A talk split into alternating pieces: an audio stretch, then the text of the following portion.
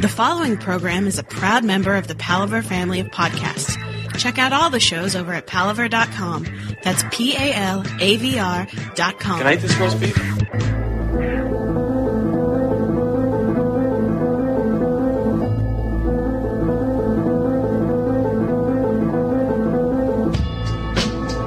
You're listening to The Gentleman's Guide to Midnight Cinema with Big Willie and the Samurai, bringing class to trash since 1977.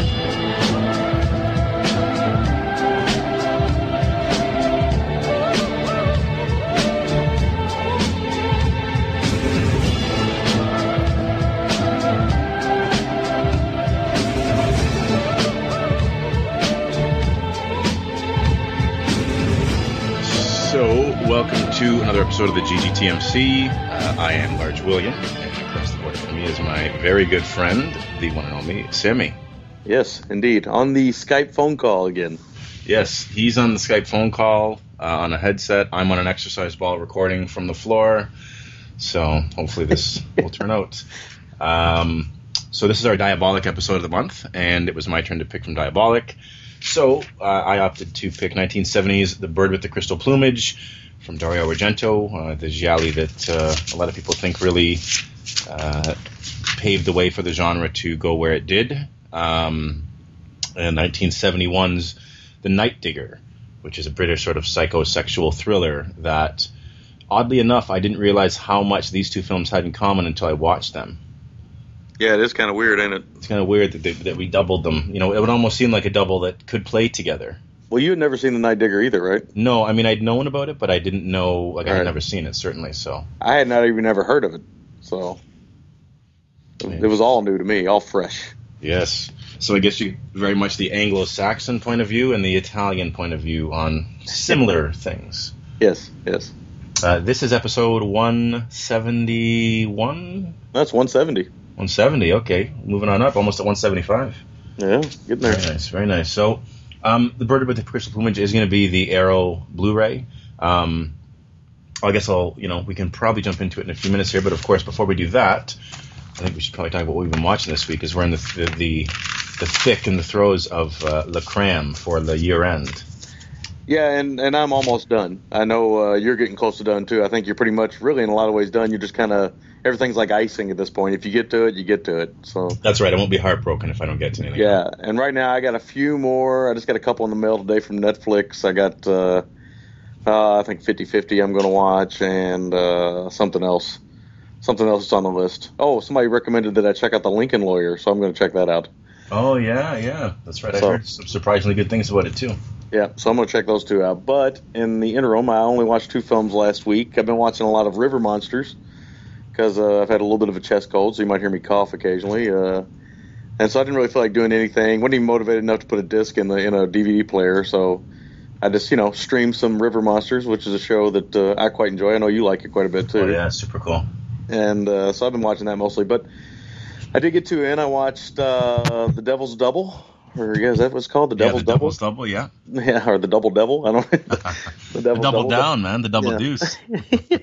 I watched that on the recommendation of a good friend of the show, Aaron, and uh, I got to say it's a good rec, man. It's a good film. Uh, don't know where it's going to fall in my top thirty, but I will say it'll probably be in my top thirty somewhere. Wow. So uh, I, I recommend people check it out. People might have overlooked it. It doesn't have uh, big big stars in it. And this is directed by Lee Tamahori, so it is directed by a, a well-known director, maybe well-known nowadays for being arrested in female clothing.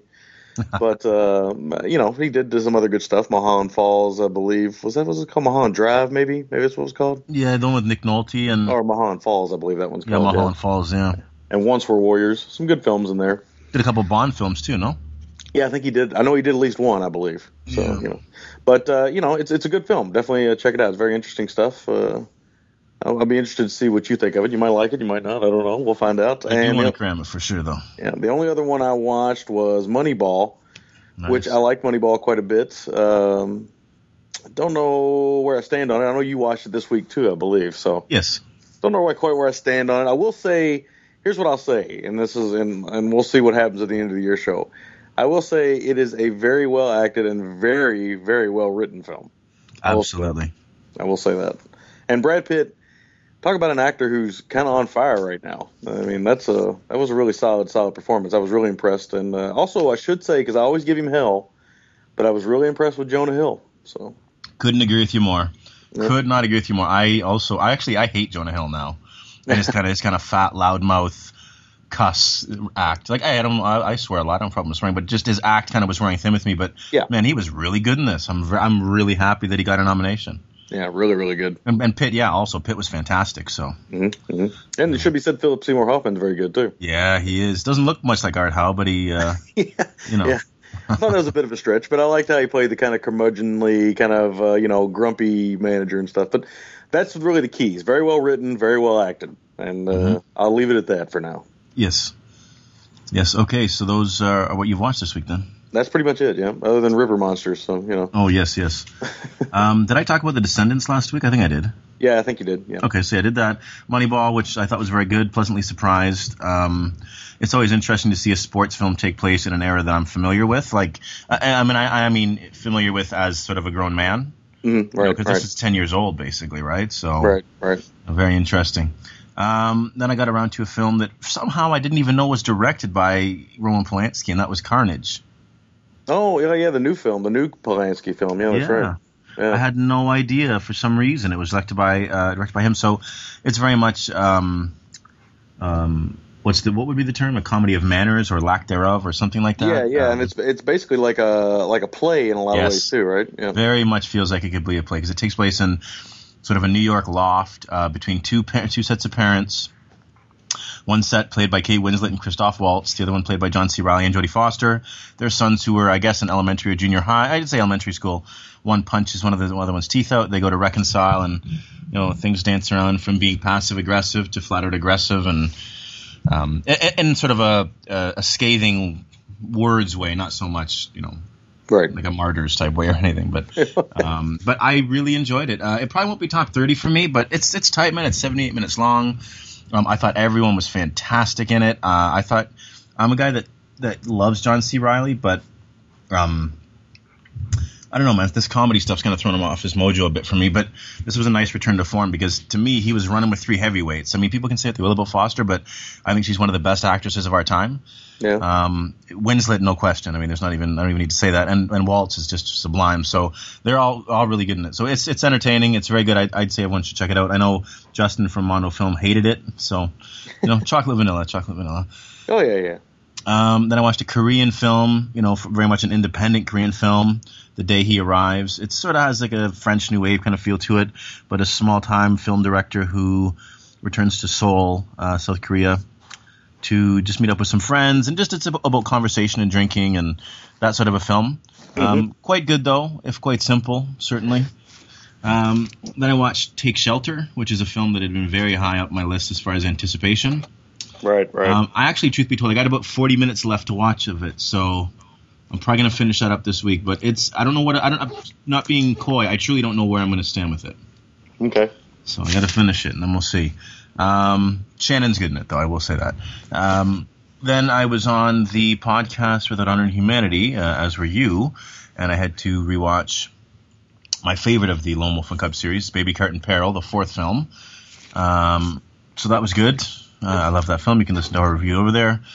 And uh, oh, and then I watched a couple um, Jerry Lewis films because I'm still still cramming. I did Cinderfella, which is of course his take on Cinderella with uh, Henry Silva playing one of the wicked stepbrothers.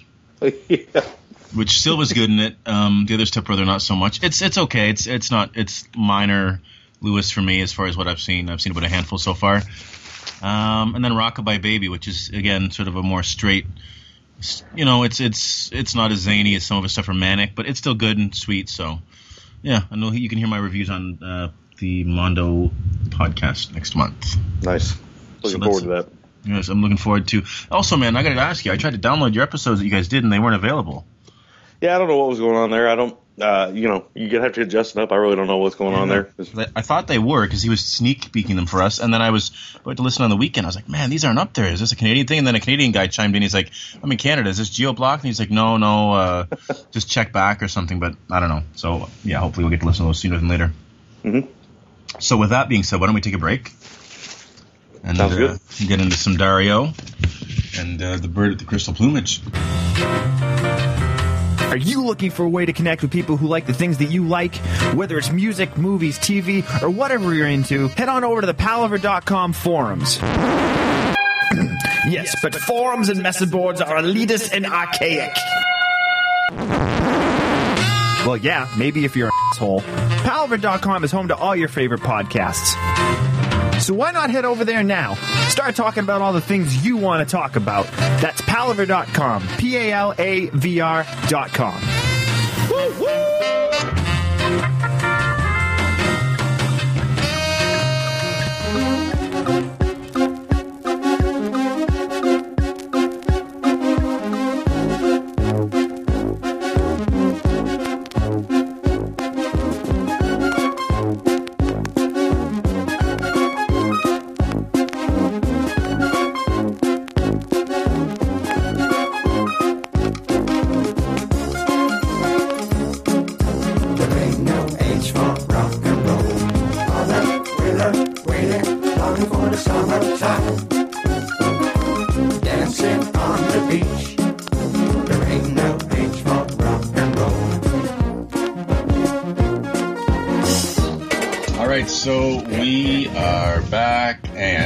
time to listen to Hot Wings and coffee be consumed.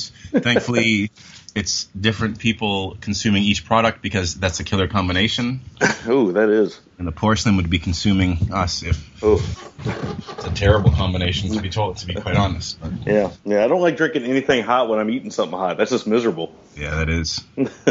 Yeah, but uh, yeah, we're gonna do, we're gonna start out with the Arrow release of the Bird with the Crystal Plumage. Uh, this is again our Diabolik DVD episode. They were kind enough to sponsor an episode for us each month, and this was my choice. These two films. So it's a film that both of us had seen before, but it had been quite some time.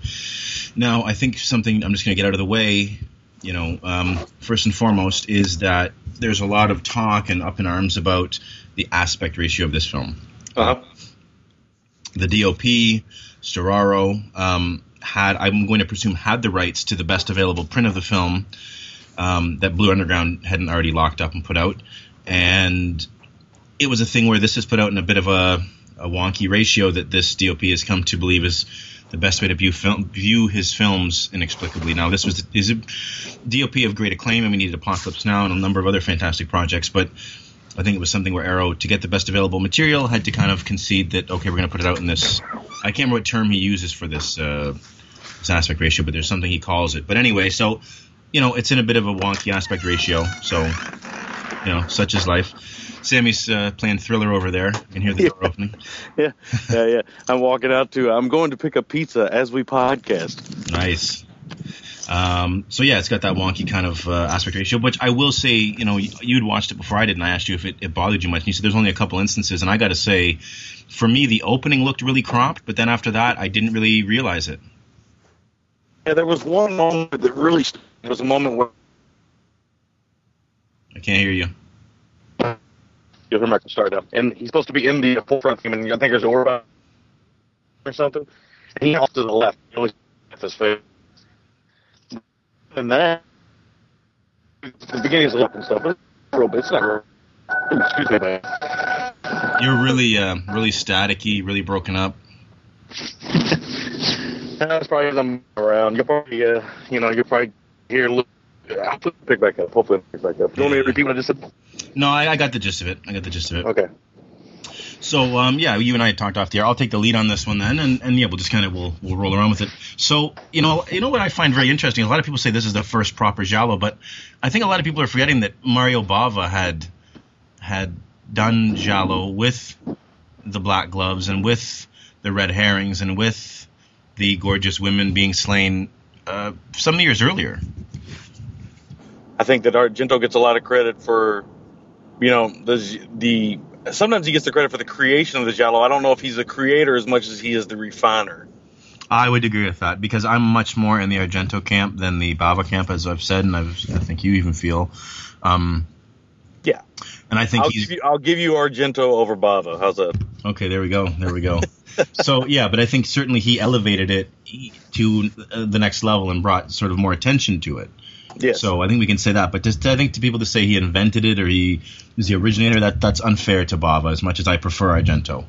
right. Um, a couple pieces of trivia that I picked up um, from the bonuses bonus uh, features on the disc and some of the liner notes. And I, this is something I had known, uh, and I've never mentioned this when covering Giallo, but I guess because we're talking such an early Giallo, that it's worth mentioning that uh, the Giallos, as we all know, have come from the, the yellow jacketed. The term Giallo means yellow, and it comes from the yellow jacketed or yellow spined uh, murder mystery novels that would be on sale in Italian drugstores and so forth. Now, they were typically uh, English, I think it's is it Edgar Barry or Edgar Wallace novels and things like that. But further, before Giallo came along, there was the krimi, the krimi films, or I don't know, krimi, however you want to say it, K R I M I, from Germany, and they were very similar to the Giallo, except they weren't as sort of sleazy and and and rompy, but a lot of the same elements with the red herrings and the murders and so forth were all present in these films.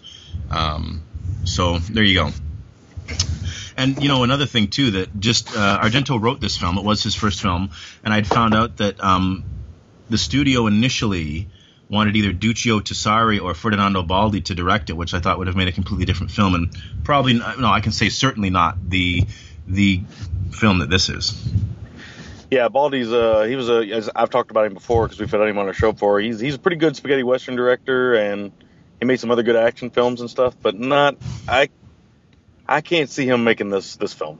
No, no, and Tessari, I can't remember. Is it um, Perfume of a Woman in Black or The Bloodstained Butterfly? He made a really good Giallo, but I, I don't think again. I mean, no, no, no disrespect to him, but you know, Didn't we didn't we did we cover a Tessari film? I think we have covered a Tessari Western. Oh, I can't remember now. Yeah, it's hard to remember. Yeah, certainly, certainly.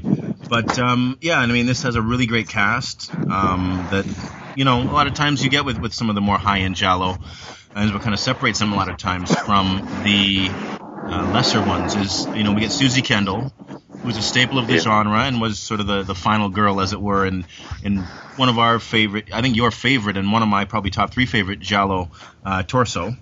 So the cast, uh, further to that, further to Suzy, we have Enrico Maria Salerno, who, you know, an older Italian character actor. He done a lot of great films. You know, did some Eurocrime stuff, did some more serious, uh, non-genre stuff. But he turns up in this as the inspector, Inspector Morosini. Um, we get Mario Adorf in a small performance, which we'll both talk about a little bit later on. It's it's pretty memorable, and we get Tony Musanti, who is someone that um, you know he primarily did TV and American work, but he certainly had went over and worked in Europe a little bit, uh, being an Italian American certainly.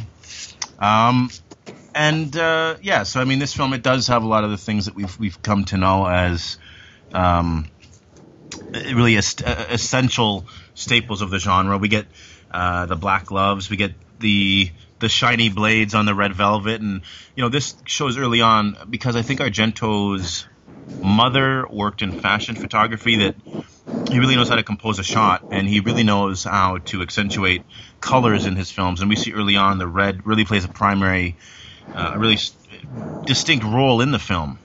Right, right. Yeah, and not only that, but I mean, you get a lot of great, just great setup shots. This is where you really start. I mean, it's a first film, and it's a, it's a very assured first film. That's Oh, one of the things I think people can take away from it. The next two films afterwards, I liked, uh, but I like this one more of the quote unquote animals trilogy they call it. yeah Uh, this one I like the most of the three. Uh, but what's impressive about that really is that you know there's such a sure hand, and in, our, it should be said Argento had already worked on other things. He had written scripts and and uh, you know he'd been in the business, but Yeah, 'cause his uh, dad this was was his first directorial business. effort, and he just really, yeah, and there's just a lot of confidence. There's a lot of confidence in this first film. It's like he had it, you know, he had this film boiling for quite some time. Yeah, definitely. He had, yeah, it's something that he had. Uh, I know he'd end up. It was an idea he'd had in his head for quite some time, but it, it, the actual writing of it was only five days, if you can believe it, which is pretty. It- it- it's it's funny. It, it's in some ways it's a lot more dense than a lot of his like Gialli films. It- Yeah. it's like, but you know, it's amazing that he kind of ripped it, you know, ripped it out in like five days because it's it's a very heavy uh, heavy mystery based screenplay. Yeah, it is because a lot of his films, I think, this film is is, and I was going to say this later on, but I'll say it now. It's I feel like the most one of the most technically clean of his films. Like Yeah, uh, it, it it feels like Argento, but in, at the same time, it it it doesn't like there's a good balance between performance from the actors, um, the atmosphere, the the production. I mean, everything feels very balanced and and and quite excellent in this. Whereas some stu- other films of his, he can be accused of focusing too much on cinematography or too much on colors or too much on mood. But this one has a real good balance to it. Yeah. Yeah, exactly. Um, I'm going to mute myself here in a second because I'm getting ready to talk to a delivery guy. yeah, yeah, that's fine. I'll, I'll just talk for a minute then. All right.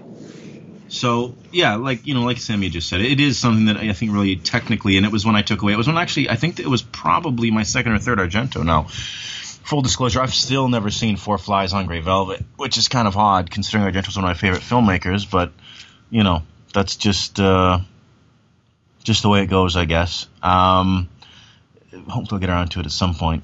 Um, I will. I don't know why I'm saying hopefully. Uh, now, the film you probably wonder where it gets its title because it is a pretty striking title, and the the title makes sense, which I think a lot of times with gialli, eh, the titles are just um, absurdly dense, sometimes for the, the sake of density, but this one is practical and it makes complete sense once you've seen the film. So it is a really great title, and you know, uh, there's a great moment early on in the film when I, I believe it's Musanti is walking through. Um, because and, and it should be said too, he very much plays sort of the like the Hemmings character in Deep Red, uh, the the foreigner abroad who kind of gets caught up in a mystery, uh, a murder mystery uh, or, or attempted murder mystery. And you're back, Right. Right. Yeah, I'm back. Um, but you know, hear me go in the door of my house here in a minute, and you might hear dogs go ape shit.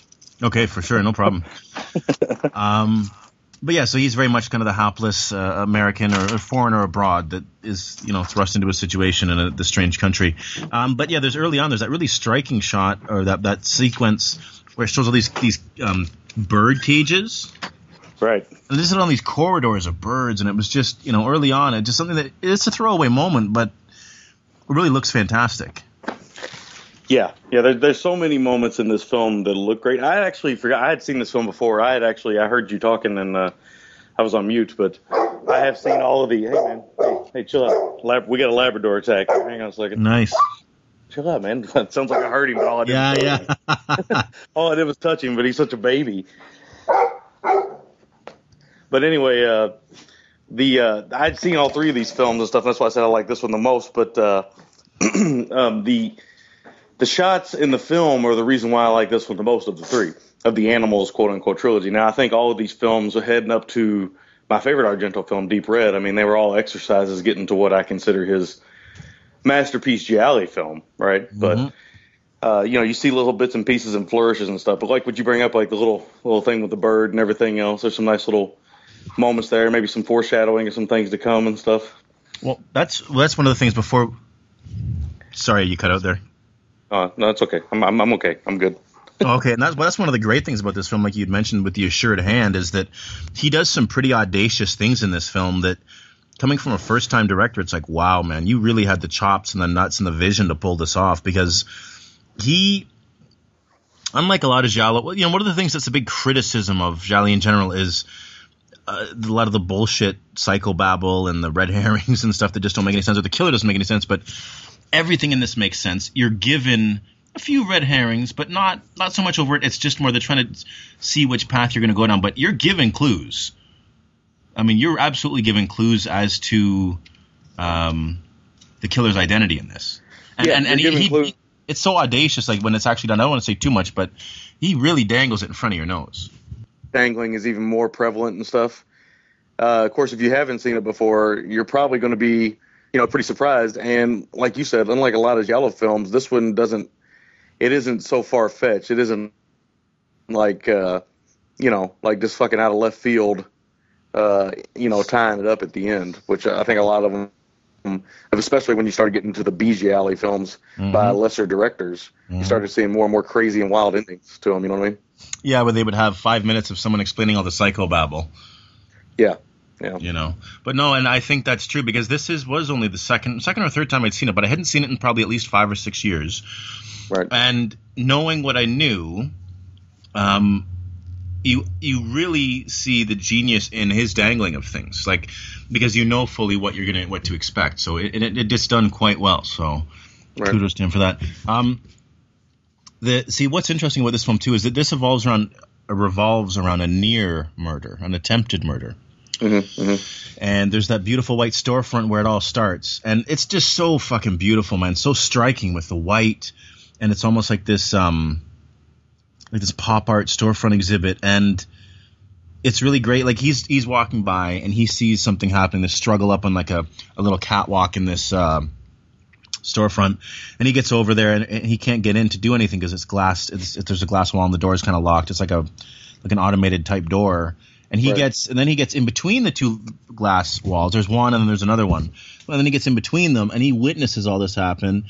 And there's a really really great use of slow motion that really makes it feel drawn out and painful that Mhm. with this woman that's gotten stabbed Right. you know like it just works fantastically Right, right. I, I would imagine that maybe he's trying to say, like, when people see acts of violence, sometimes they see them in slow motion and stuff. And of course, he plays with that throughout the film, flashbacks and things like that. It should be said, I have to say, that that set piece of that storefront and that whole opening there, that whole opening attempted murder, is arguably one of Argento's most well crafted, like, cinematic moments out of out of all of his films. It's not it's not his best, but it's definitely one of his most well crafted. I totally agree it's one of my favorites and it's one of his most well crafted out of everything he's ever done Right. I, I I adore that set piece and the way it's it's done like i just i think it's just masterful right. Uh, and you know what else is masterful is the fact that the score for this film, you know, he his name became sort of synonymous with Goblin and vice versa. This film, however, is scored by someone, with all due respect to Goblin, um, who is probably the the master in a lot of people's eyes of um, of composers, and that's of course Ennio Morricone. Right. And this score is just it's just fantastic. I mean, it's kind of it's it's um, in some ways it's almost like the film in that it's a little bit avant-garde, it's a little bit experimental, it's very jazzy, and it's almost like it- it echoes the film in that it was breaking new ground within the confines of a bit of an age-old cinematic um, story. You know, he's taking music, jazz, that you know has been around for quite some time, and really opening it up and spreading his wings and really using it to great effect throughout the film. Right. Right. So, you know, that's fantastic. Um, I can't remember his name now. Fuck. He's the redheaded cop that we see more in the background in this than anything. Yeah. Yeah. That that guy shows up in everything, man. Is it Giuseppe Castellano? Maybe. I don't know. Uh, yeah, I think it is. I think it is. I don't know. I don't have IMDb, I think it's Giuseppe Castellano, but he, uh, yeah, he, so I can't just- sound like a movie genius. to them. Yes, exactly. Um, but yeah, so anyway, we had talked about Deep Red. Uh, this film very much is it's like you had said, it, it sort of lays the groundwork for Deep Red and, and the way it, it toys with memory and perception, Right. Right. which is really genius, man. Like again, I just I can't say that enough. Um, and yeah, we get the foreigner forced to become the detective. Now, one thing early on that doesn't really feel it's not so much to me an Argento uh, thing. It's certainly more of a Fulci thing. is that early on, man, uh, Musanti's walking walking through some serious pea soup. Yes. Holy cow, man! Like that was just uh, wow. I hadn't, you know, just unbelievable.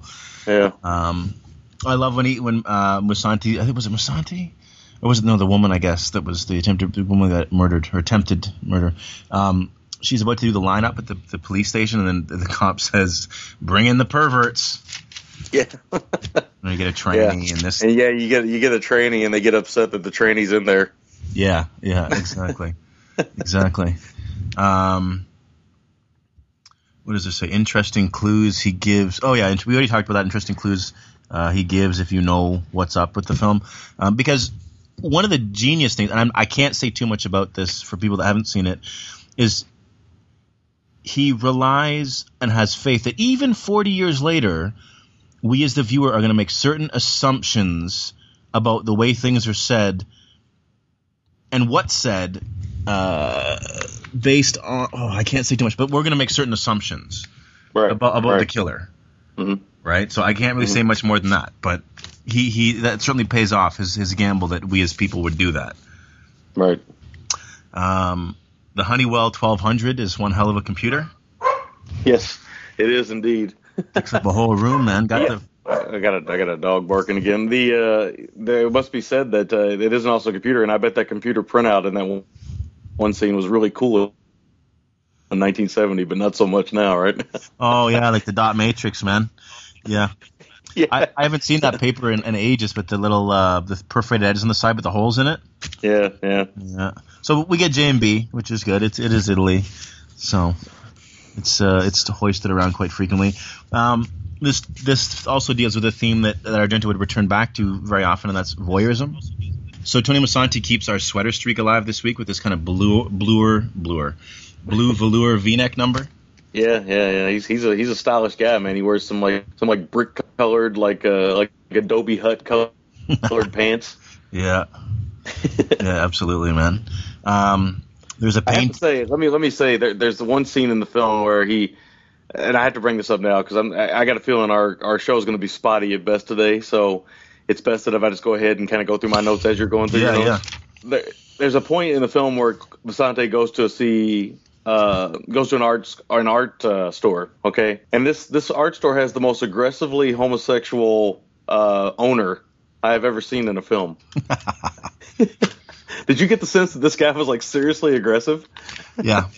Yeah, you And- see that a lot, unfortunately, in the. Yeah, in those days. And then not only that, but he ends up getting a painting. And then there's another scene of dialogue between him and his girlfriend where she's she's like, there's something perverse about this painting. And I'm like, yeah, no shit. Yeah, you think? It's it's only a painting of somebody being stabbed. Yeah, in this like in the snow, just brutalized. yeah. I'd say so. Uh, and that painting, I, I want to say, I, I would love, like, if I if I had a lot of money, I'd love to track down that actual painting or even a print of it and get it framed. Because I'm, I'm no painting expert or art expert, but I don't know, look kind of Dutch or I don't know. It, it was a really great painting, though. I love that painting, man. yes, yes. Especially when we find out who painted it, right? Yes, exactly, exactly. Um, Argento really draws out the suspense well in this film. Again, we mentioned it earlier, but every moment where Musante's being stalked, or someone's being stalked, or someone's going to be killed, it just the suspense is so fantastic. Uh, Salerno in this has a thinner mustache than John Waters. Somehow, Yeah, he, he arguably may have the thinnest mustache in cinema history. he does, man. Because that thing, blink and you'll miss it. It's arguably, I, I mean, I this is a Blu-ray transfer, and there were moments when I had to pause to make sure you had a mustache. Yeah, 'cause it's thin and low, man. Yeah, he keeps that thing low to his lip.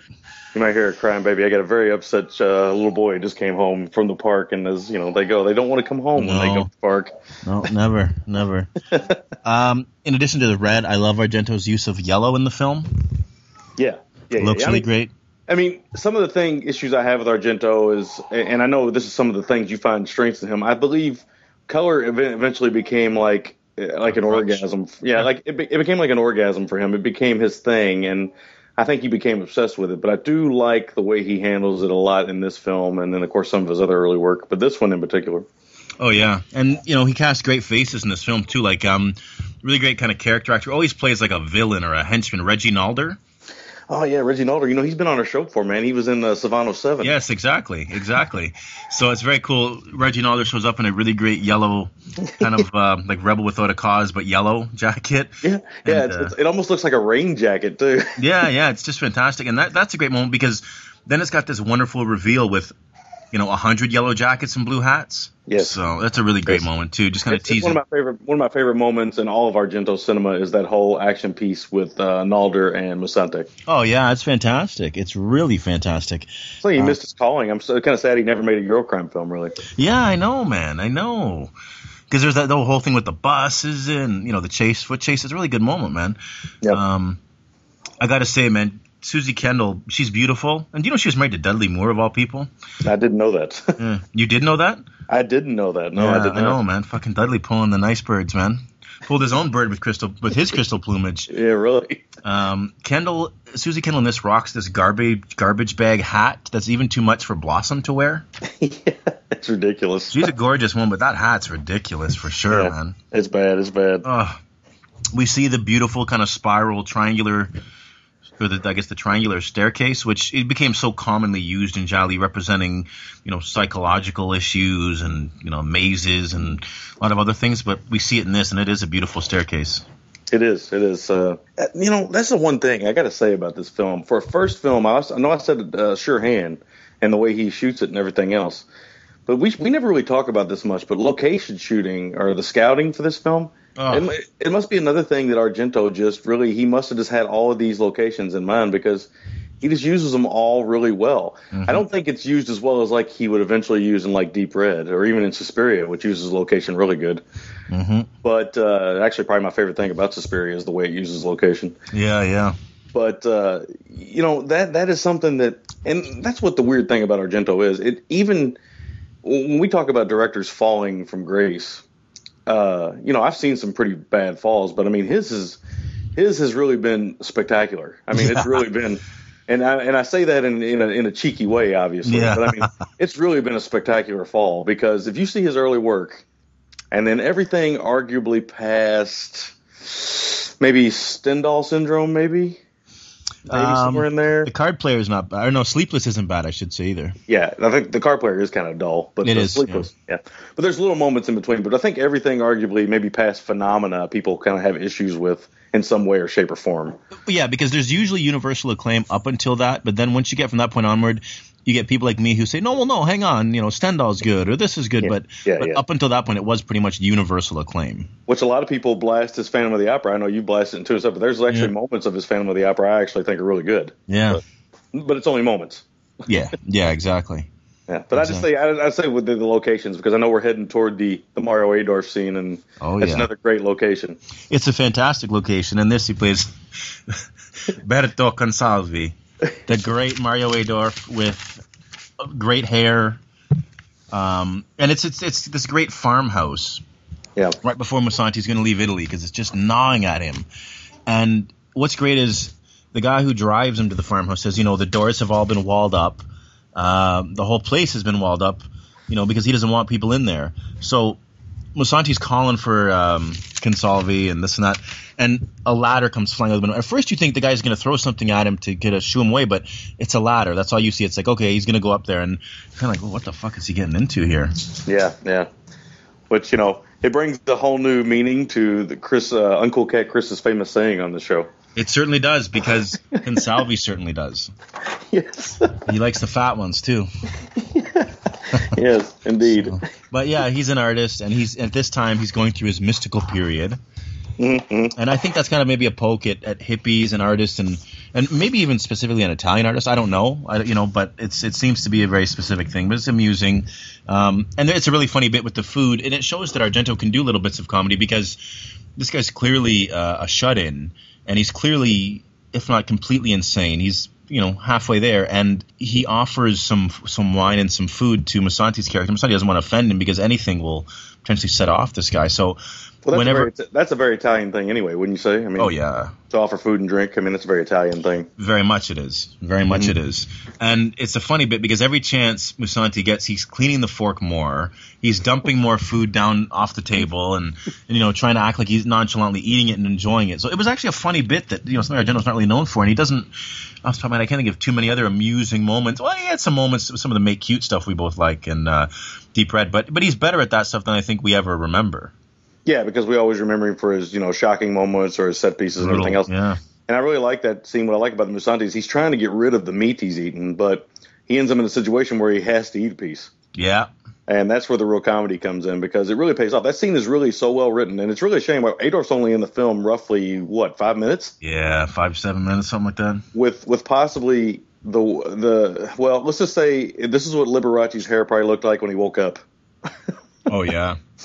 Yeah. He's got this wild mane of hair, but he's really only in it five minutes. But he's just you know you just see that charisma that's Mario Ador- Adorf uh, right there in those five minutes. It's so great just to see those two actors working together. And it's great. And I won't spoil that scene, but I will say, what's the matter? You don't like cats? so it's really great. And then, you know, so yeah, the tense, again, get back to the tension. When Kendall realizes that the killer's outside, you know, and this lamp knocks over, now it's dark in the room, and, you know, it's really, really tense, man. And again, like, it gets your pulse. I've seen this film three times now. I know the outcome, and I'm still like, ooh, this is tense.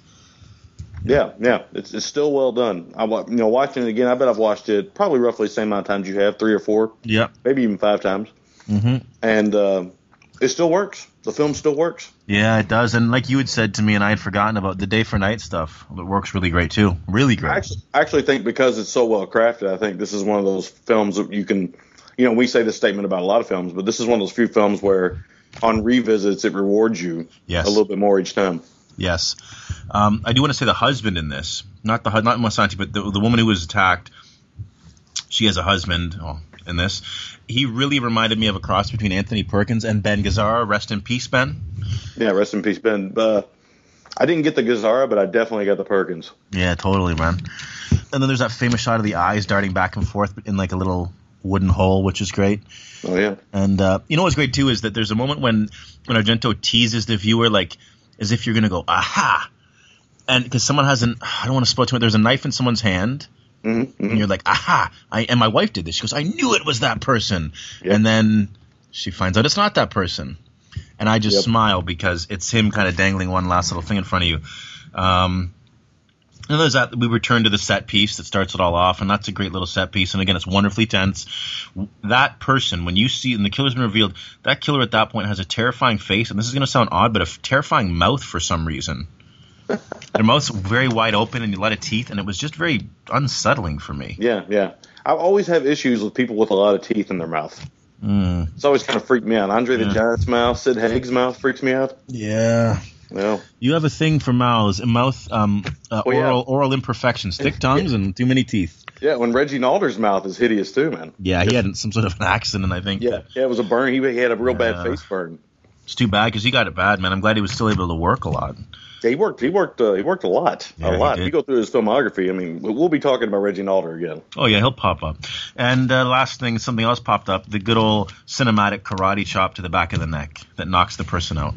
Devastating. Devastating, even in Italy. Yeah. In real life, it would probably just be like, "What the hell are you doing?" Yeah, yeah. I got to. I got to learn how to perfect that chop. Me too, man. Sorry, I'm eating cheesy bread as I'm reviewing the film here. um, all right, man. I don't really have a whole lot more to add. Uh, I just really, you know, I think it's the probably one of the uh, the interesting things. I got a note on here that says check the actor who plays the pimp. I wonder. I wonder who that was. Anyway, Oh yeah, because he had a really that was another great face in this film. yeah, I can't remember who that actor Oh, was. he had a great face. I'll have He to had great. He had great eyes, like Yeah. these really big eyes, mm-hmm. and they were really great. But I can't remember what his name was, and I don't have a computer in front of me. But I'll, I'll try to look it up as we're talking here. But the uh, the things I liked about it are pretty much what I said. I mean, it's it's really just impressive. And and when I talk about Argento a lot, I'll say you know he's I'll say he's overrated and stuff. A little bit of that stuff just to get a rise out of Argentophiles, right? But it's the same thing as like a De Palma to me. I mean, you don't, you're talking about a person who at one point in time was riding the highs of highs, but when they hit rock bottom.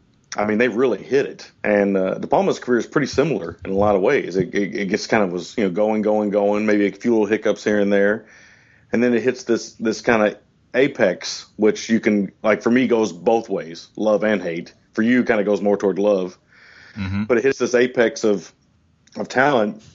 then afterwards, you got all these De Palma films that are average to pretty good, uh, if not just solid. But then you also got a lot of junk in there. But then that and the, and these two guys, I always compare these two because I've always felt like De Palma rips off. They say he rips off Hitchcock, but I always feel like he rips off Argento more than he rips, rips off Hitchcock. Agreed. I always feel like he was actually like privy because you know he's an Italian American. He was privy to maybe some Italian cinema when nobody else was really When seeing no it, No one else would have been. Yep. and he was kind of riffing on it a little bit, similar to like you know Tarantino coming back and riffing on European and Italian cinema, and people being out of people's eyes for so long that people are like, oh look at this master, and they're like, oh no no he's ripping people off.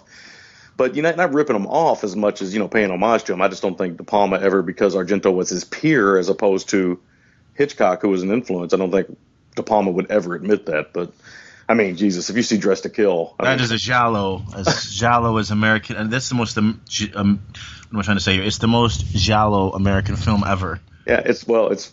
It's, it, to me, it's like a top five giallo. I won't even call it an American film because it literally is a giallo film. It is. It's so good.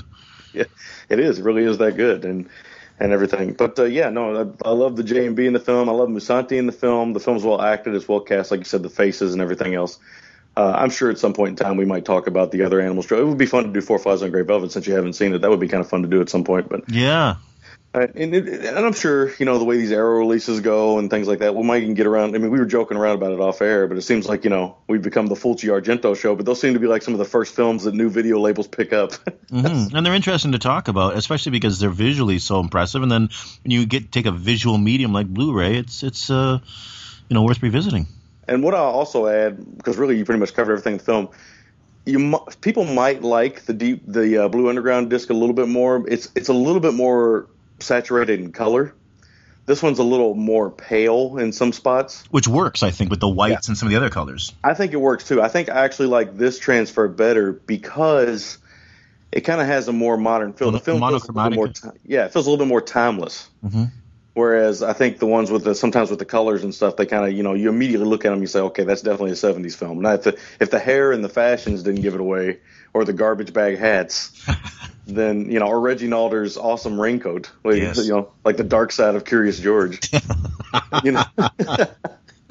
Can you imagine that guy with a pet monkey? Ay, I think ay. it seems like he had a pet monkey in Savannah 07. Maybe I'm making that up. I don't know. I don't know, but I'd like it to be true. That's the revisionist history. Yeah.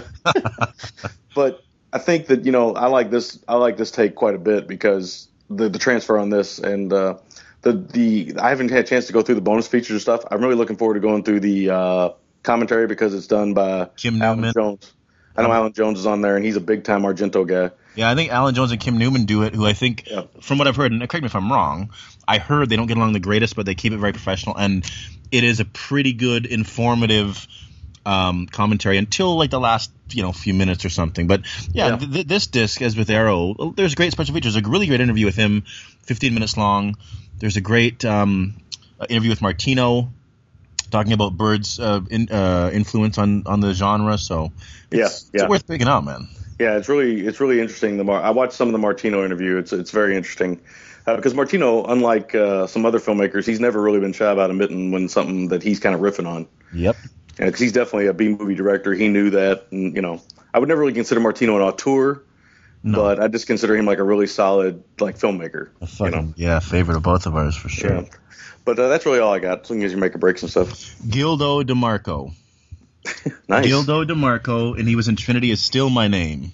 And Yes. Four Flies on Grey Velvet, so he'll pop Yes. back up. Yes, yes. I remember him from the Trinity film. That's where I remember Yeah. him from. He's got a face that once you've seen it once, you see it again, you'll never, We've never forget it. we've never done that Trinity sequel. We need to do that at some point. We should, man, bring it full circle. And Yep. of course, he was in the, the, the spaghetti western, and they smelled the strange, exciting, dangerous scent of dollars. yes. nice. So with Rosalba Neri, maybe that's worth looking into. Um, so my make or break is I don't know. For me, it couldn't be anything except, and I've used this word a lot with this this set piece, and I believe it firmly applies the audaciousness and the brilliant execution of the attempt, uh, attempted murder, and the reveal uh, at that attempted murder. Uh, just just that whole set piece, man. It's unbelievable. Um, MVT got to be Argento. You'll hear me laugh a little bit. I'm chasing my son up and down the hallway. Oh no, that's cool, man. That's cool. Uh, MVT is Argento, and my score is an eight out of ten. Well, Large William, we do this sometimes, and we've done it a lot lately. It's very odd. This one, this one, I think though, I think I saw everything that you were going to pick, and you probably thought the same thing. I mean, I pretty Mm-hmm. Oh, much yeah. gave away my make or break scene when I talked about, and I pretty much knew yours too, anyway, because that set piece with the uh, the art gallery is just amazing. Oh, yeah. So, you know, you you can't go against that. That's just like a great moment in cinema, not just in Mm-hmm. Argento cinema. It's like you know like one of those highlight reel type horror like Yeah. there's like horror compilations of like Italian cinema. This that would be in there you know. Some other moments like the uh, the glass falling in Suspiria and stuff like that. Oh yeah, um, my MVT also Argento. And it's strictly because I really like Musante in this film but it's strictly because he's so confident in this first film that it's like you know he was it's literally in some ways like Reservoir Dogs which is something I can think or maybe maybe like uh, like Hard Eight which I think is also oh, a very that's a confident good film, man. yeah Yeah, it's a very confident film not a perfect film but yeah, confident because he makes decisions that are a little more signs of an assured hand. Right, right. Like here comes this director, Paul Thomas Anderson, and boom, he just hits you in the face, and it's like, wow, this guy's got a lot of nuts. You know, he gives us a very dialogue heavy, you know, film. He puts an actor in it who's not a box office, well, no box office star. I guess Gwyneth Paltrow was as close to a box office. Oh, he had Samuel L. Jackson. Philip there, but- Baker Hall, but he was more. yeah, but his time had come and gone. Yeah. I mean, he, you know, I mean, he was very popular in the '70s. I know he did the Altman film Nixon, which was very popular, but Yes, Uh, but anyway, the, uh, the the sure hand to have these, you know, this this confidence that he had was just, you know, it's like one of the great debuts in cinema history. You know, it's like immediately there's this young pup, and boom, he's got something to say. Yep. You know, I mean, even Leone didn't have this great a debut, so that says something about Argento. Yeah, I've never seen any of those Peplum films that Leone did. we ought to do one sometime. That'd We be fun. We never do. We never done a Peplum film anyway. We ought to do one. sometime. no, man, we should sometime. Yeah, Steve Reeves. If we're gonna if we're gonna do one, we should do a Leone one Yeah, I agree. because I don't know how many of those we'd actually do. Yeah, I'm not really down with the Peplum, to be honest with you, but Peplum You know. just sounds it sounds like it's like some kind of discharge from like a bad penis or something. yeah, or or or ironically, Pablum, um, which if you have a discharge, you'll be feeding someone Pablum instead of Peplum someday. Ooh, ooh. Yeah, anyway. Um, I do want to. for the film is identical as, as yours too. It's, it's eight out of ten. This film's an eight out of ten all day long.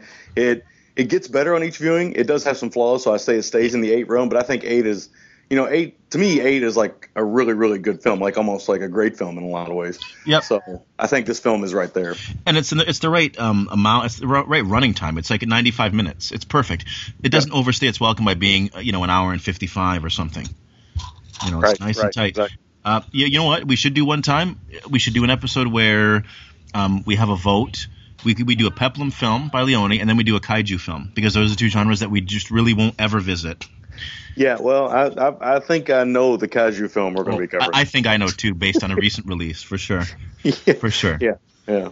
So Um, uh, the Citizen Kane of kaiju films, I Yes, believe. I, I think that's a fair a fair uh, statement. One last thing, interestingly, Argento says in this interview that his sister was Fellini's secretary, so I thought that was very interesting.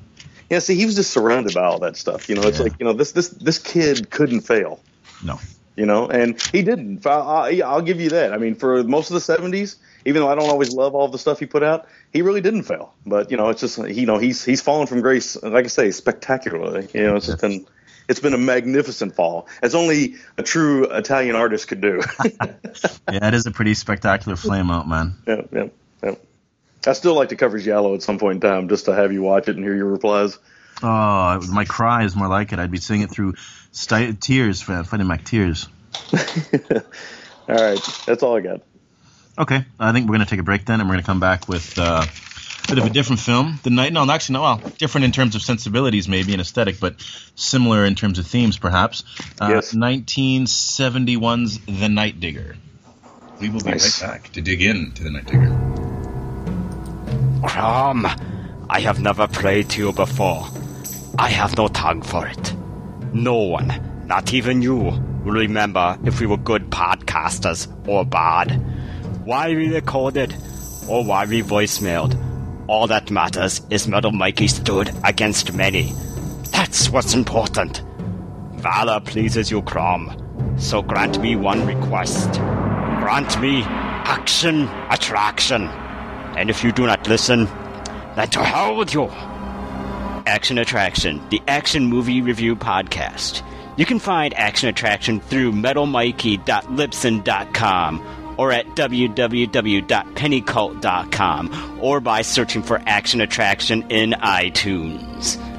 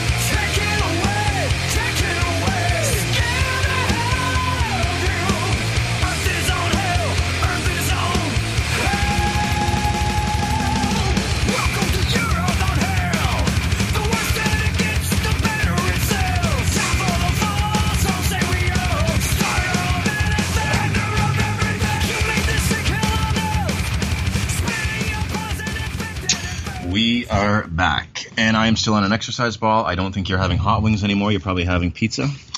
Uh, well, I had some cheesy bread. You know, uh, Domino's likes to advertise their new bread, which is very tasty, especially if you dip it in a nice mango habanero sauce. Very delicious. Very, Very nice. delicious. Very nice indeed. Yes. Um, okay, so yeah, 1971's The Night Digger, an unknown quantity for you, and certainly this had only come to me because uh, Warner Archives had put it out, and I'd seen the poster, which is a pretty interesting poster. It's got the the painted head of a man with these goggles on, and the title kind of grabbed me, and Pretty great poster, I must say. yeah, I like the poster. And another thing that grabbed me, uh, I if I may say so, is the fact that Roald Dahl wrote this. Yeah. Yeah, this is some of his more adult material, I would say. I would certainly say so, considering you know Willy Wonka, uh, Fantastic Mr. Fox. Um, God, I mean, he's a really well loved children's author that we've all kind of. I, the big one for me of his is James and the Giant Peach. Yeah, it's a great one. It's a great one. Yeah, so he's a really So, great, there's so many there's so many things he's responsible for, really. very much an iconic uh, writer for his uh, his respective fields, certainly. Mhm. Um, but he'd written this film as a vehicle for his wife, who uh, is Patricia Neal. Right. And interestingly, she was from- Middle aged a middle aged Patricia Neal, right? Yeah, middle aged. Yeah, she's yeah. Interestingly, I know she is from uh, Kentucky. Yeah, she is, man. it's crazy. Yes, so let me just uh, see this. I want to make sure I'm saying something here. Sorry, this makes great. Uh... Okay, so anyway, she had had a stroke uh, in real Yeah. life, and you know she returned. And this was her husband's way of kind of getting her back in the swing of things. She she did a lot of great films, man. He really, brought- you know, she- Breakfast at Tiffany's, HUD, um, the non Keanu, The Day the Earth Stood Still. Um, Cat on a Hot Tin Yeah. Roof, I know, just a ton of stuff, and just a you know, pretty proper actress uh, from back in the day, and you know, um, yeah, so it was a nice return for her, certainly. Um, and it also had got two other act. Uh, actually, I, I want to say on the air, the mother in this looked very familiar to me, but I don't remember what I'd seen her in. Uh, Pamela Brown. Yeah, I'm gonna wait and see if you know what you've seen her in, because I think I think you might if you look through her filmography. I know. you might know what you've seen. it says she was in Cleopatra, which I've never seen. Um, Lust for Life. Back at, let me just see very quickly here if I can see anything that really. Uh, Have you seen Have you Have you seen the Tales of Hoffmann? nope. Oh, I thought maybe you did. Maybe I was confused. Oh, I'm confusing that with the Red Shoes. That you've seen Red Shoes. Mm. Tales of Hoffmann. Tales of Hoffmann. You should definitely check that out. Yeah, I will. That's another Powell Pressburger. Yeah, yeah, definitely check that one out. Very good film. Okay, Secret Ceremony. Okay, I've seen Secret Ceremony. Was in that? Elizabeth Taylor, Mitchum, Farrow. Oh, fuck, I thought I saw this. I don't know. Anyway, you know what? I'll jump off. Um, so yeah, this film, Warner Archive. Um, we talked about the cast. Uh, and another, oddly, you know, another sort of um, connection between the two films is this film is scored by uh, an iconic composer, Yes, Bernard Herrmann. so iconic. This film feels like it's directed by another director. Yeah. Yeah, absolutely. But yeah, you're totally right. Because Alastair Reid is, uh, you know, with all due respect to him, um, I don't know much about him. He seemed like he was more of a workman kind of TV director. yeah, Um, yeah. And then you do very much get the Hitch feel for this one because it's Herrmann, right? So Oh God, yes. Do you ever get the hitch feel? yeah, you definitely do. Now this film opens up, and this is very much uh, an esoteric joke, but I had to make it. I hope you caught it. Did you see the name of the production company?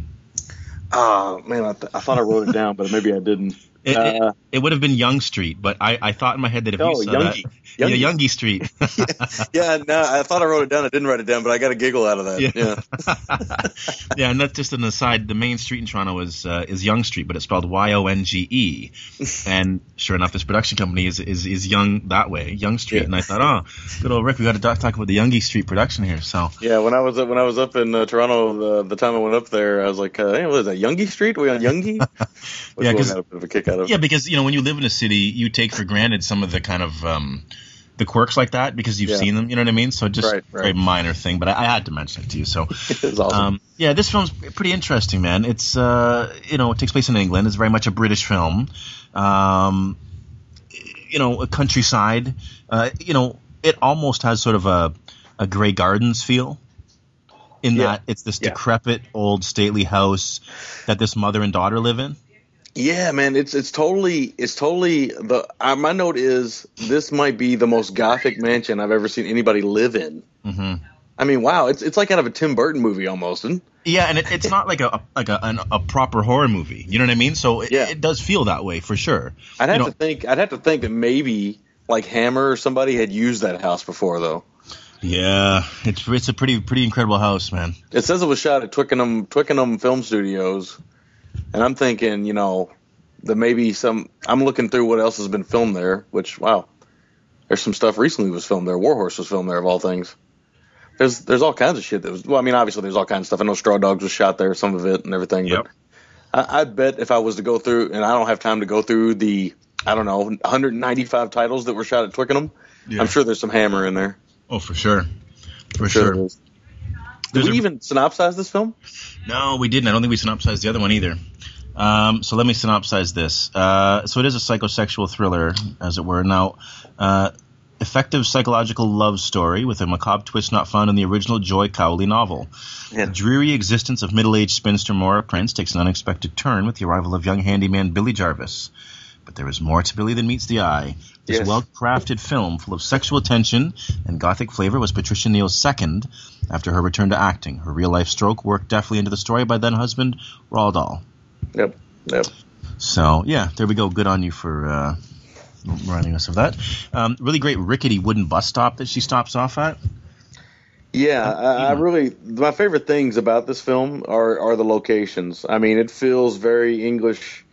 Uh, I mean, obviously it's shot in England, but it feels very English too. Like uh, everything down to the food, uh, the lamb chops at one point, Oh yeah, and uh, which made me you know salivate a little bit. I haven't had lamb in years. My grandfather used to eat that all the time, and that's when I'd eat it. But I don't eat it very often nowadays. My wife's not a fan. But uh, yeah, everything about this film feels incredibly English. Like I wanted to have a, a spot of tea while I was watching this film. you wanted to have a spot of tea. I wanted to have some spotted dick. So That sounds more lewd than it actually is. yes, exactly. um, so yeah, the film very much it really relies on sort of um, the hapless uh, Maura Prince character because she's very much manipulated by her mother and and just her mother. You know the term I came up with. She kind of rules with an, you know, you would say an iron fist, but this is like with she rules with a white doily covered iron fist. Yeah, it's it's it's a strange. Uh, what I like most about Patricia Neal's character in this film is I love how just beat downtrodden she is by Yes. living with her mother. Now we all love our parents, you know, to some degree, but there's always something that drives us a little cuckoo about our parents sometimes too. Uh, in this case, I think you got a situation where she feels almost obligated to stay around her. Now Yes. we should say her mother's blind. Yes, we should. That's very important here. And so I think she feels like she's put her life on hold for I would say years? roughly yeah forty something years. You know, Yeah, well at yeah. least the last twenty years. Yeah, right. Because I mean, she had to grow up and everything. So we don't know when the mother's gone blind or whatever. There's not that's not really talked about. Uh, so we don't know if she's lived with this their whole life. I would say probably not, judging by her mother walking around and bumping into stuff. hmm I would say that maybe she's blind from old age or something. Yep. Or maybe a disease that you know she caught in older age. But what I like about Neal's performance is you can feel the tired, haggard weight of this burden on her the, whole, the whole way through the film. And what's so great about the Billy character is it brings in a rejuvenation, Yes. a, a sense of youth, a sense of uh, what am I looking for here? Um It, it, it harkens back to her youth, which was was probably nothing more than a smoldering ember, and now it gives it a little bit of a faint flicker of like a flame, like it it breathes something into her life that she hasn't had in a long, long time. Right, and then this is way out of context because this happens much later in the film. But I'll just say there's a great, great, great, great moment where she sticks something in his pocket. Oh, yeah, it is a really great moment. It's Yeah. it's it's a bit darkly comedic, but it. Oh, Yeah. well, actually, I, sorry, I was thinking about when she keeps something on his plate. Oh yeah, well, there's that moment. There, there's a lot of good moments between her and Billy. Yes, yes. Um, but and that's the thing with the manipulation. Sometimes when you see um, manipulation and sort of domineering figures, um, and sort of you see the fictor, the fictor, the the figure that is underneath that thumb, it, it almost feels like it's too much. But this feels real because there's some remorse by the Patricia Neal character. Yes. So Yeah. she's almost like a penance. Like she feels like she has to, Yeah. she has to do this for a lot of reasons. So Right. she knows it's being done, Mhm. but she feels as if she needs to do it. So it's not, you know, it's not so far blown like, oh come on, no one would put up with that, or you know what I mean? Well, right. Well, the, also the smart thing about it is the mother figure, even though she is overbearing, she's not so far overbearing that she's like, it's not like a Norman Bates situation. no, no, it's yeah, exactly. Which immediately, once I started hearing the Herrmann score and everything, I thought that's where we were going. Yeah, I mean, I gotta say, the score in this film, you know, like a lot of Herrmann stuff in this period. I mean, it, it really feels. You know, I started getting that total Hitchcock and Psycho vibe a little bit. Oh, for sure. Well, you definitely do. Um, I, they talk about crab apple jelly. I'd love to try some. We actually have that down here. It's pretty tasty. I did think of you. I thought if anyone would, you guys would. So Crab apple's pretty big down here. you, you know what's not tasty are British fish fingers. We call them fish sticks. I'm sure you guys do. If Brian Higgins is listening, No. they talked about these fish fingers tasting burnt. They must have been Bird's Eye brand because if they were Captain High Liner imported from Canada, they would taste good. Yeah, here we go. We're restarting up the fish finger debate that was uh, that was running wild through the GGTMC for about a week. Yes, exactly. um, you know what's interesting too is this film talks about a sex change operation in the church between uh, the priest be, becoming a woman and one of the women who kind of runs the church, sort of like the Wizard of Oz, behind the curtain, getting changed into a man and becoming the minister. Right. I didn't, unless I missed something, I didn't really see anything. Like it- it just seemed kind of like filler, and I was fine with it because it was kind of an interesting little thing, but it didn't seem like it really had any relevance. Well, that that that's you bring up the one thing that I don't like about this film. I feel like if there's any major flaw this film has, I feel like there's a lot of filler from the kind of main storyline that we're being told. Mhm. I think there's a lot of like little character moments, which in some films I love, but in this one, outside of the mom, Patricia Neal, and Billy, I didn't really care about anybody else in the film. That guy, that one guy looked like a very like a like a young Christopher Lloyd slash Frank Yeah, yeah, man, totally. yeah. And you know, there was little moments and little society moments and stuff, which is kind of common in these kind of British films and stuff. But I just felt like there was a lot of filler in in, in between. Like a lot of the other characters, I had no interest in. Mhm. And I don't know how you felt. I, liked them. I did like the the older kind of gossipy hen that was friends with the mother, and I liked the Christopher Lloyd guy. I don't know why Yeah. I did, but Well, I liked him. I just felt like it. I just felt like a different thing. Well, I got, what I did like about him is it's almost like you know, with some of those characters, they were sensing things, obviously, and yeah, and they were starting to see things and stuff and you know and of course you know the older ladies in the film after we get a flashback later in the film we start to see why the older ladies maybe you're like the director's trying to tell us something with the older ladies in the film and it was really it must be said one of the most bizarre flashbacks I've ever seen in any film it's almost it's akin to um that Czech post-apocalyptic film where there's only women left and they ravage the men. Oh, what is it called? is it, is it called uh, is that is that Afterman No, it's not No, Afterman. not Je- um, I think uh, um, Shiftless Jeff was uh, asking about it on the boards, and I have it. I was like, dude, I'll get it to you, but uh, he wanted like a specific print of it. Um, can't remember what, but it was a very odd flashback. well yeah it, it's a, it, it, in all of the weird perverse moments we've had on this show this one without showing a whole lot is one of the oddest Most awkward, uncomfortable. it was really weird, man. The Yeah. mud, the the moment of uh, The of way it's filmed low to the ground up with like these women hovering over him like a pack of like it's as uncomfortable as a scene from like Jodie Foster's The Accused. It's as uncomfortable as something like that. Let's just say that. Yeah. yeah, definitely. Not as graphic, but it just it's just it really just a really really odd choice. Yeah, no, I agree. Um, great low shot of it. There's some, like you said, there's some great uh, uh, places and and and uh, buildings. Just some great stuff in this film. Like there's a really great skylight in this film too. So, um, what was I talking about here? Uh, we talked about that. A kind of a, an uncomfortable moment when we see the mother's a bit of a penny pincher and Billy, who's who wants to be a handyman because it's just the two women around the house. They can't keep it up. Right. Um, so they need a young, you know, a man to kind of help keep it up, or a woman. I mean, hey, you know, but at that time would have been a handyman. Um, Yes. He he tries to get the in with the mother by saying, "Oh, I'll go to church with you," and the daughter kind of rolls her eyes, but the mother really digs on that. So she goes to give him a suit, and it turns out it was the suit that her husband wore when he was dead, and she didn't want the good suit to go to waste. So he's wearing a corpse's suit, and I love his his face when he finds out that it's a corpse's suit he's got to wear. Yes, yes. I, I, it's a bizarre reaction. There's some bizarre setup with Billy in some ways. I mean, you don't get the flashback until well into the film, and I'm going to do it. I don't know if this is a GGTMC first, but uh, I'm about to change a, a poopy diaper on air. Nice. I don't know if I have, man. That's good. Yeah, we're going to do it right now. So you might hear some uh, some arguing. Just don't get it under your nails, man. It's a bugger to get out. Yeah, yeah, yeah. I got the hand sanitizer nearby. Nice. All right, we're Um, we're approaching the white phase right now, and just like that, it's done. Very nice. You learn to work with one hand uh, because one Yeah. hand is sometimes having to keep them in place, and what you also learn how to do is you learn how to work quickly. Yes, because you yeah you got to seize that opportunity. Yes. Um, the pre I want to say this man. The three principals, uh, Patricia Neal, uh, the mother, and Billy, who I'll, I'll call their names up here in a second. I think they're uniformly great in this film. Pamela Brown and Nicholas Clay. Nicholas Clay would probably be best known as Sir Lancelot from the Excalibur, the John Uh, Boorman yes, uh, Lance, uh, Excalibur film. Yes, that is correct. Yes. That is correct. So yeah, just uh, I think they're uniformly great in this film.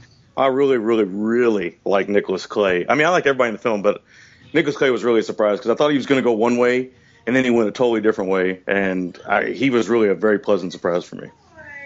Oh yeah, yeah, he was really The great. man. breathing, the breathing, and the like, almost like Hannibal Lecter type lip things, Yes, awesome stuff. yes, no, exactly. Very, very unsettling. Oh yeah, it definitely was. Um, you know what else is awesome? Speaking about uniforms, man, I didn't know this, but Angus Young makes a cameo in a flashback sequence. Yeah, That'd that might be what else. That might be also what talk about. Uh, you know, have a drink on me or something. I don't know what they're. You know, that flashback sequence. You know. oh yeah. Um, there's a great, great, great payoff with a motorbike accessory. Yes. Really unsettling, man. And it's again, it's right in front of your nose, and then when it's used for something more nefarious, like oh my god, that's really dark, man. So yeah, really great. Um, and that what follows that is a really fantastic, not amusing. It's actually very macabre, sort of weekend at Bernie's moment. Yes. Yes, it is. that is a macabre moment. I, you know what? I had to rewind that because I thought something else had happened. Okay, yeah. At first I did too, but then I kind of okay. Well, hang on here. Yeah. No. And you kind of end up you kind of end up finding out what the title of the film because I didn't even know what the title of the film the film is all about. It's also known as which I also think is a good title. It's also known as the it's not as good as the Night Digger. That's just got a great kind of gothic feel to it. But the other title is the Road Builder, which I think is also kind of an interesting title in a lot Yeah, of it ways. is. It definitely is. because you can take the road builder in two different ways. I mean, he's, you know, you can argue about the actual literal translation of it or the metaphorical, which is, you know, he's building these inroads into this family. So, hmm Oh no, definitely. Um, you know what's the well shot film? I want to say without being flashy. You know, very British uh, thing. It's not overly flashy, but it's very well shot, very technically Yeah. proficient. this Um, is the first Warner Archives disc I've actually watched. Uh, Yeah, looks I've good. watched, I've watched some transfers, but this is the first Warner Archives disc I've watched. This is the first one you've watched? yeah, Yeah, it looks looks pretty good. yeah, it does for a forgotten British film. This film to me is sort of like a bizarre marriage of All That Heaven Allows, the Douglas Sirk film, by way of Psycho. Yeah, yeah, yeah, yeah. That's totally what it is. Really, if you could sum this film up in two films, that's what this film is. Yeah, In a lot of ways, it's Uh-huh. Douglas Sirk and Alfred Hitchcock having a baby. yeah, yeah, definitely, man. Um, and I love, and I know you'll love this, the sad, quiet wail of the harmonica in this film. Yes, yes, indeed. Really Yes, great, indeed. really great. Um, there's some some bondage in this film that really must have been very shocking for its time. Yes, I would say so, uh, including some uh, some male nudity that Yeah. probably would be a little. It was a little bit more graphic than I expected, which was a fun thing to explain to uh, my wife who walked in during that moment. Oh yeah, that was an awkward scene, certainly. Um, we get a Canadian tuxedo. Really Yes. gives us everything, the whole arsenal, and then literally. Um, this feels like something that could be a true story, you know, pulled from a headline. Yeah, yeah, especially as it goes on, and you know, someone alludes to having maybe a little more knowledge of things without out, out and out saying it. You know? Right, right. Um, and then let my last one is let no one say England can't run with the Italians when it comes to mannequin death. There is a fantastic mannequin death in this. yes, I, it's in my notes, but I, I Okay. won't bring it up now. But I will say that it is one of my favorites. Yes, definitely. I love it. I love it. So you brought this film up. I mean, this is very much an English film, but it definitely has a a strong, and I can't say Italian influence because Italy was kind of coming into its own around the same period, right? So Yeah. you can't really say that. Right now, I'm uh, wrestling with a kid who's decided to attack my uh, CDs, and their you know CD cases are broken on the floor and Hey, disc are out. It's it's it's a disaster. the hairless bear strikes again. Yes, and what's so funny about the the hairless bear is the hairless bear likes to smile and run away, Oh yeah. which is very much a trait of the hairless bear. Yes. That uh, you know, it's, it's it's create create a disaster and then run away from it. Yep. You can always tell where the hairless bear's been though. They leave tracks everywhere. Yeah, and it's not a breadcrumb trail. yeah, that's true. But uh, anyway, uh, I really like the, the. I think the thing you brought up that I like most is the style of the film. I mean, it really has a very lush look to it. Uh, I was really surprised at how good it looked. I really thought for a while this film was going to be very. It is very dialogue heavy, but I thought it was also it was mostly going to be set in the in the mansion and and there wasn't going to be a lot of movement and stuff. But there's a lot of great scenes in here where they kind of go out and about and stuff. And I really like that old school motorcycle look. There's something Oh, about that look with the goggles that I really just kind of dig. And uh, you know, it's it's really great. Um, Billy uh, he has quite a few interesting moments, and uh, even a even a Brad Pitt Fight Club s moment. Not not so graphic, but uh, where he's not picking his navel or anything, but he opens the door with his shirt off. So Yeah. that actor should be said. I mean, he's very nude in uh, Excalibur as well, I believe. So I guess he liked uh, getting a little naked every now and then. but uh, yeah, what I like is he kind of he comes into the house and he kind of brings some life into the house, and I think that's really what the film's about. And it has an ending that I'll be honest with you, I didn't see coming. Yeah, me neither. I thought the ending was going. to I thought he was going to do something else in that ending. Uh, I mean, you know, the horror fan in me thought he was going to do something else, and uh, he didn't do that. He did something totally different. So Yes. I didn't see it coming at all. And But I It- think I think he did what he did because he would have done what we thought he was going to do. Yeah, yeah. I mean, I think he, I think he caught himself in a moment of you know that he actually cared about a character and that you know he he had to you know he felt like it was, he felt like it was probably the only choice he had. Right. I hate when we have to do this to be cryptic, but I mean, you know, you got to see the film. Hopefully, it debates people into watching the film because I think the film is definitely worth checking out. I don't think it's a great film, but I, I, it's one of those films that kind of come out of nowhere. I didn't even know about it, and it's one of those pleasant surprises. Like if you know, if I was to do list, and I don't do list because you know how much of a tooth pulling exercise that is for me.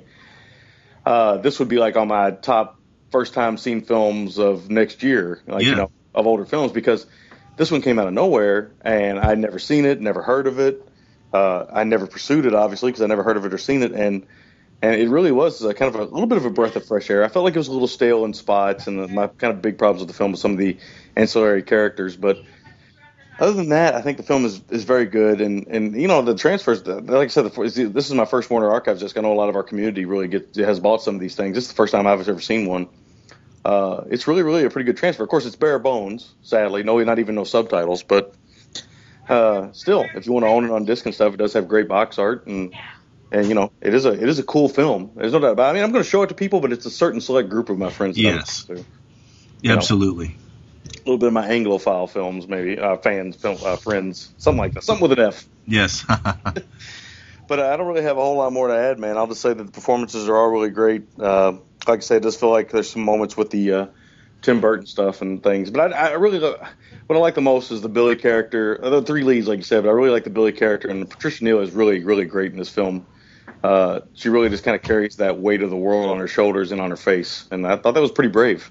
oh, definitely. You know, because you get nowadays it's even more prevalent now. I mean, actors of a cer- actresses of a certain age, they just don't get work. Nope. So it's always great to see middle-aged women, and that's not because I'm getting older. I've always thought that it's just great to see middle-aged women uh, come on screen and put in a great performance. Oh, I agree, man. Because there's so much life and character in, in the lives they've lived. Mm-hmm. Yep. stories they can tell. It's agreed. Whereas you know when they're young, they can sometimes just tend to be eye candy, which is nothing wrong with that. But that tends to be Hollywood's, or even filmdom, I should say, not just Hollywood itself, but film in general. It tends to be, you know, it tends to be the, the world of the young. Sadly. Yeah, unfortunately. Yep. That's all I got. Okay, excellent. Um, make or break. Um, the the reveal with the motorcycle accessory. Yes. Pretty Right. genuinely shocked, man. Yes. Even you know, 40 years on. Mhm. Um, MVT are the three principles. Yes. They're all just fantastic. And my score is a 7.5. I, I was kind of waffling between 7.25 and 7.5, but like you said, this isn't going to uh, shatter anyone's perception of film, but it's a film that pretty pretty much is an unknown quantity, and, and I think it's a good film that kind of not too many people know about. So I think in the right hands, people would dig on this film as kind of being a, a diamond in the rough. I think like Christine from Paracinema would probably dig this film a lot. Yeah, Emily. I think Emily, Emily. would eat it up, man. Not just because they're female, but because I know Christine likes Hitchcock a lot, and Mhm. it's definitely got a lot of that vibe and stuff. And I just think they would dig this kind of film a lot. I think uh, Shiftless would, Yeah, would dig it. probably. There's- Yeah, Roop. There's a lot of people. I think most people in our community would. yeah. Uh, okay, so uh, my make or break. I like all of the night digger quote unquote scenes. I like all of those scenes. They got they got a lot of style to them, which I didn't expect in this film because it doesn't start out with a lot of style. Uh, but it, it really has some nice style and some nice gothic and, and some very horrific moments. Like you said, there's some very interesting thing with a part of a motorcycle. Um, my MVT, I'm going to go with Neal alone. I love all three of the leads. I agree with you, but I'm going to go with Neal alone because you can tell this is written for her, and this is a chance for her to really shine. And you know, after she's had you know, you know, a, a, a, well, I guess you could say a major disaster in her personal life. I mean, you know, a stroke is no joke, and and I didn't mean for that to rhyme either. That sounded like I was like trying to do a hip hop version of medical studies or something, but I wasn't no. trying to do that. But I mean, strokes are they aren't a joke, and that she recovered so well, and you know, and uh, managed to put in this performance. I thought was really, really, and she was a real beauty too. I mean, you should look back at some of the old pictures of her. I mean, she was a real gorgeous lady. And in this way, in this film, she's you know an older, but I still think she's a very attractive older woman. Uh, Yeah. Maybe not gorgeous. No, but there again, I think there's a nobility in, a, in, in what she did in a poignancy that make her more appealing. Yes, yes. Kind of motherly, maybe, maybe Yes. kind of like an Oedipus complex. Which I think in one of our in this film or the previous film they even mentioned. Oedip- No, no, that was actually a Jerry Lewis film. Never mind. nice, yes, that is. That's right. That is that. I remember that in that Jerry Lewis film. My score for the film's a little lower. Yours is about a half point lower. It's a seven out of ten. I think this is a really Sure. good, like rainy day film. I just think that for some people they're going to get a little bored with it because it is very dialogue heavy and there's a lot of characters that I don't feel like are as important to the main plot they're trying to tell. I feel like it could have been slimmed down a little bit. I think it's longer than our other film. And uh, well, maybe actually I think it's about the same length, or around the same length, but it just felt a little longer for me. I had a little bit more trouble getting through it, but it is very well acted. It's pretty well directed and very well written. That's what I'll say. Seven out of ten. Excellent. Excellent. That's everything. Yeah, that is the big show. We get into the pleasantries real quick, and I'm gonna while you're doing that, I'm gonna check my schedule next week with my wife real quick. So go ahead. Okay, good. So check out our sister shows. Check out Silva and Gold, Show Show, OTC. Check out, oh, another guy that would like this would be Hammy, Mr. Hammy himself, Brian. Um, uh, of course, over at Hamicus, check out Enchills from the Skeleton Closet. Check out Podcast Without Honor and Humanity for Sammy and I, and generally excellent Asian film discussion. Check out Cine Awesome, uh, Back in the Saddle, Action Attraction, Married with Clickers, Paleo Cinema, Girls on Okay. Film, uh, Gleecast, Family Movie Night, 35mm Heroes, our good friends doing yeoman's work uh, up in across the pond, up in across the pond. That makes a lot of sense. Chin Sugar versus Punter, speaking of across the pond.